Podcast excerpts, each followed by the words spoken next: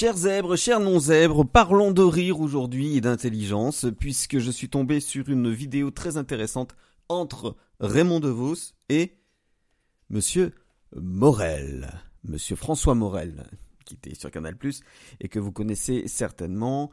Si vous ne connaissez pas, je vous invite à aller voir des, vidéos sur YouTube. Euh, c'est quelqu'un d'extrêmement brillant. Et alors, pourquoi je fais euh, ce podcast? Parce que je trouve euh, qu'il y a manière, et matière surtout, à parler de rire et d'intelligence. J'étais, en train de regarder cette vidéo ce matin euh, et je me suis dit, tiens, euh, c'est vraiment intéressant le parallèle que fait François Morel avec Raymond DeVos lorsque Raymond DeVos parle de malentendus. Et François Morel réplique qu'effectivement, tout l'humour de, Raymond DeVos euh, est, orienté sur le malentendu. Le train pour quand, euh, euh, le fait qu'il rentre ensuite dans, dans, un rond-point et qu'il ne peut pas en sortir. Il y a d'autres. le bout, lorsqu'il dit Donnez-moi ce bout, vous voulez quel bout Je ne sais pas si vous connaissez Raymond DeVos, mais si vous ne connaissez pas, c'est vraiment tordant. C'est vraiment quelqu'un à connaître. C'est vraiment un comique qui est vrai humoriste et même artiste de musical qu'il faut absolument connaître et je trouve qu'il n'y a pas il y a pas beaucoup d'hommages. Et c'est dommage d'ailleurs.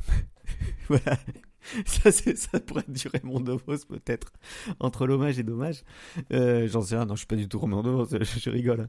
mais euh, ce qui est intéressant euh, là-dedans c'est que justement lorsque on, on, se penche un petit peu sur Raymond DeVos et qu'on va au-delà de l'apparence. Parce que lorsque j'étais petit ce monsieur me faisait peur ce monsieur, ce gros bonhomme qui était sur scène comme ça avec un gros un costume bleu euh, qui transpirait tout le temps, euh, il, me faisait peur. Moi, il me faisait peur quand je quand je voyais à la télévision. Euh, il, me faisait peur quand quand il était encore vivant d'ailleurs.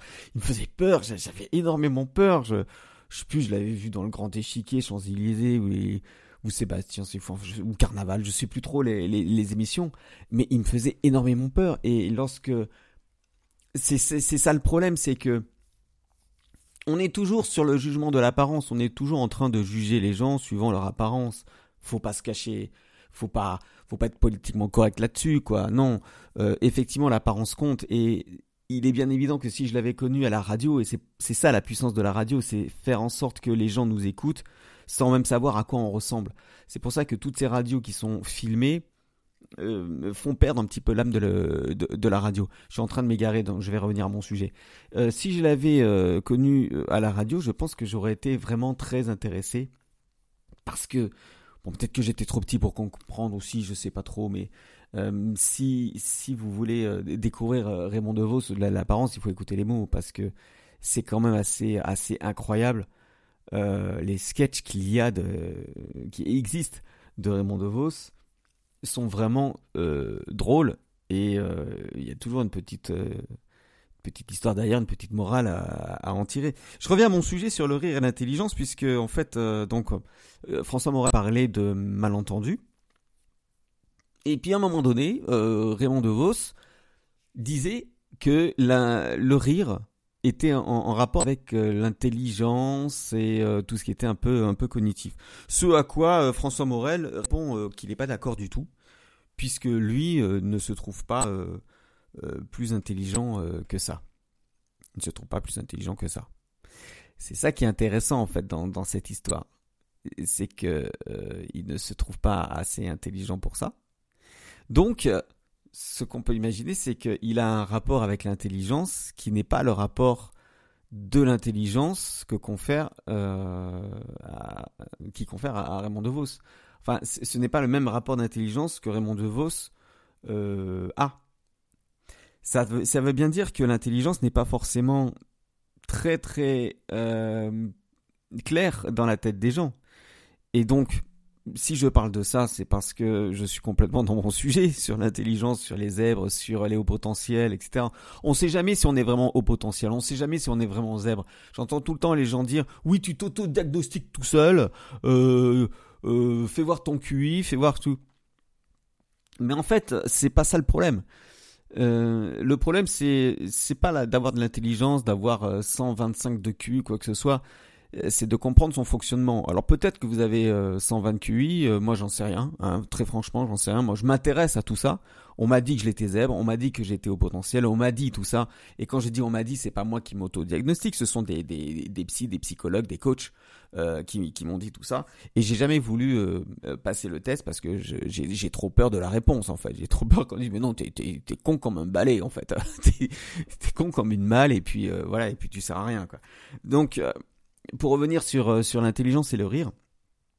François Morel disait que le rire c'était plus des situations ou, ou, simplement une observation. voilà. Et, il, a pas tort, mais je, pense que il, parle du rire euh, de Bergson, en fait.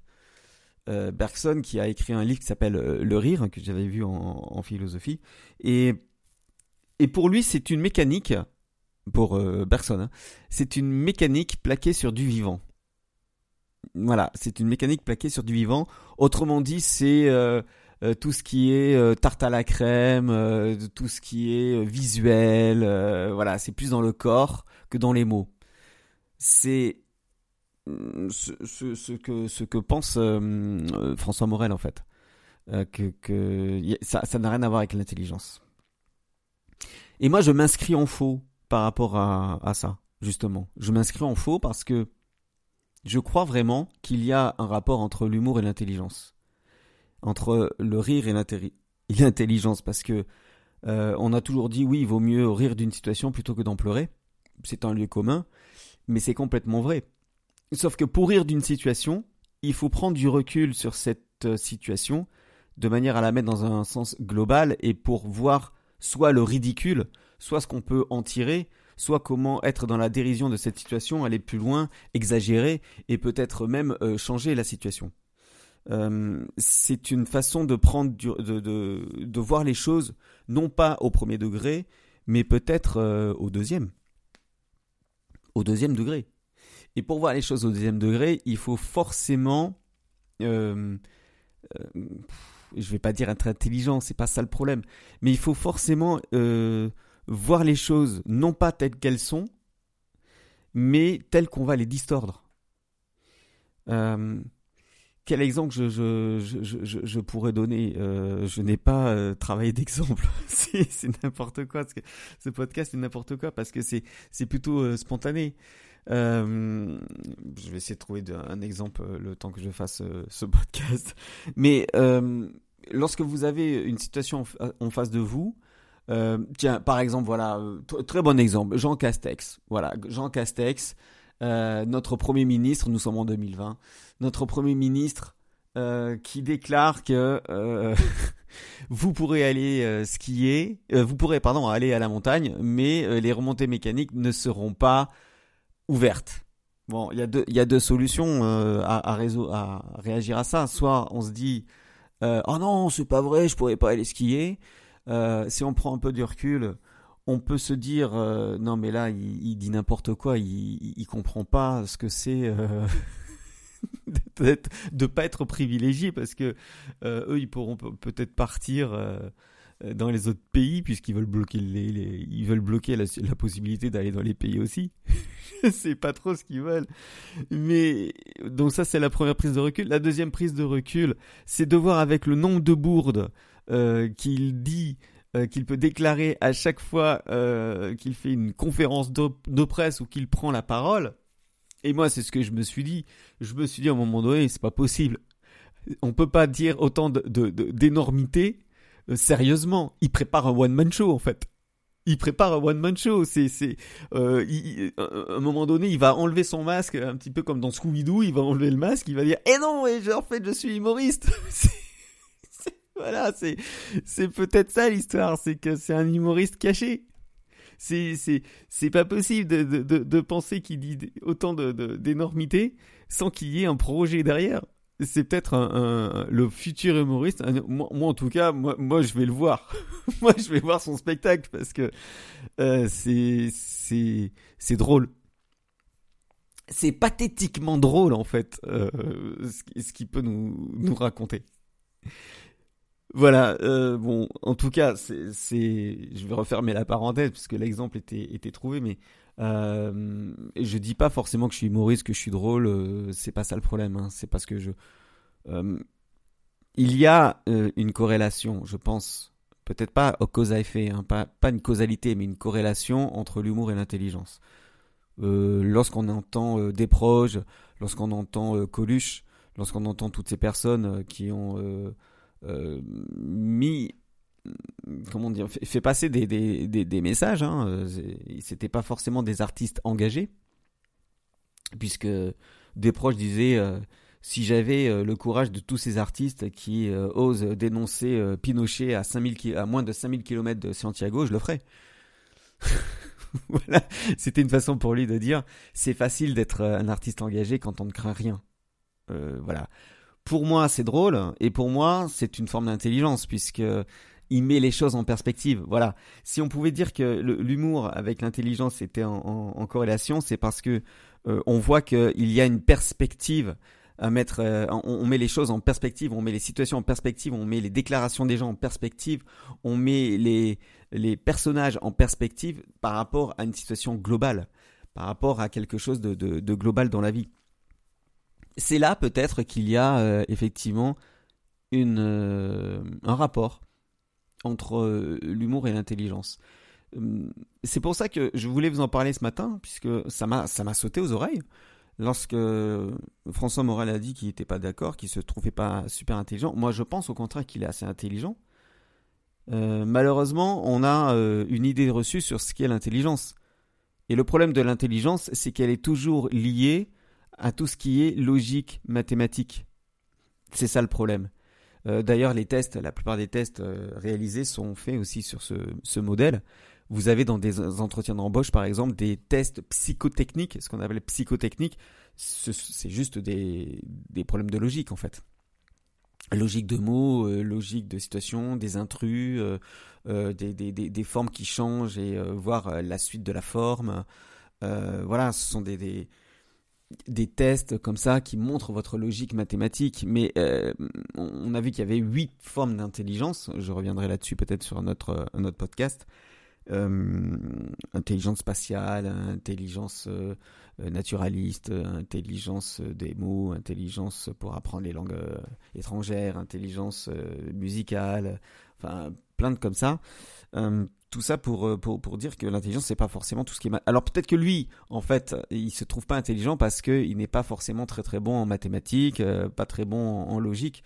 Mais il a quand même euh, ce, talent de, de manier les mots, de manier les situations, de mettre les choses en perspective. Si vous connaissez son, son, son travail, je parle pas de ses chroniques sur forcément sur sur service public, mais lorsque vous voyez ses spectacles ou écoutez ses chroniques qu'il faisait à l'époque, euh, il y a quelques temps, mais vous pouvez voir qu'il y a quand même une subtilité. Et la subtilité, c'est forcément euh, en lien avec l'intelligence, puisque l'intelligence, c'est la prise de recul, l'intelligence, c'est la nuance, et l'intelligence sans la nuance, je pense pas que ça puisse exister. Euh, c'est pour ça que vous ne devez pas vous trouver moins intelligent que les hommes politiques, moins intelligent que les gens des médias, moins intelligent que les gens de la culture, parce que vous avez l'impression euh, qui le sont. Non. La plupart ne le sont pas. Ce n'est pas, euh, ce, n'est pas un, gage d'intelligence euh, d'être au sommet de l'État. Et c'est bien ça le problème. Et d'ailleurs, il y a a un économiste, politologue et anthropologue qui s'appelle Emmanuel Todd qui en parle très bien justement de tout ça. Quand on me dit oui, euh, tu parles de politique, tu parles d'économie, tu parles, euh, mais tu parles pas de zèbre. Si, justement. Euh, bien sûr, je ne parle pas de, zèbre à, proprement parler ou de haut potentiel. comment être au potentiel, comment le trouver, qu'est-ce qu'un zèbre, etc. J'en parle pas comme ça, j'en parle pas dans ce sens parce que tout le monde en parle comme ça ça m'intéresse pas de redire les mêmes choses. Ce qui est intéressant, c'est de mettre toutes ces choses en perspective, euh, toutes ces découvertes en perspective, tous ces concepts en, perspective. Peut-être que je me plante complètement, mais c'est comme ça que moi je, le vois, parce que lorsque vous êtes zèbre au potentiel, appelez ça comme vous voulez, euh, et que vous n'êtes pas dans une idéologie euh, parce que vous avez été bouffé et on vous a lavé le cerveau, vous pouvez absolument vous dire que vous êtes au potentiel parce que vous voyez la vie différemment. Vous voyez les choses différemment. Vous avez l'impression que vous êtes dans, dans, le Truman Show, quoi. Donc, euh, cette intelligence-là, vous l'avez. On va vous, on va vous traiter de complotiste, euh, voilà, hein, parce que c'est beaucoup plus facile que d'ouvrir le débat. Et imaginez que euh, vous ayez envie de faire quelque chose et on vous en empêche parce que on va dénoncer ce que vous voulez faire, bah vous allez vous défendre. Et vous allez dire non, non, mais c'est un affabulateur, j'ai pas envie de faire ça, je veux pas faire ça.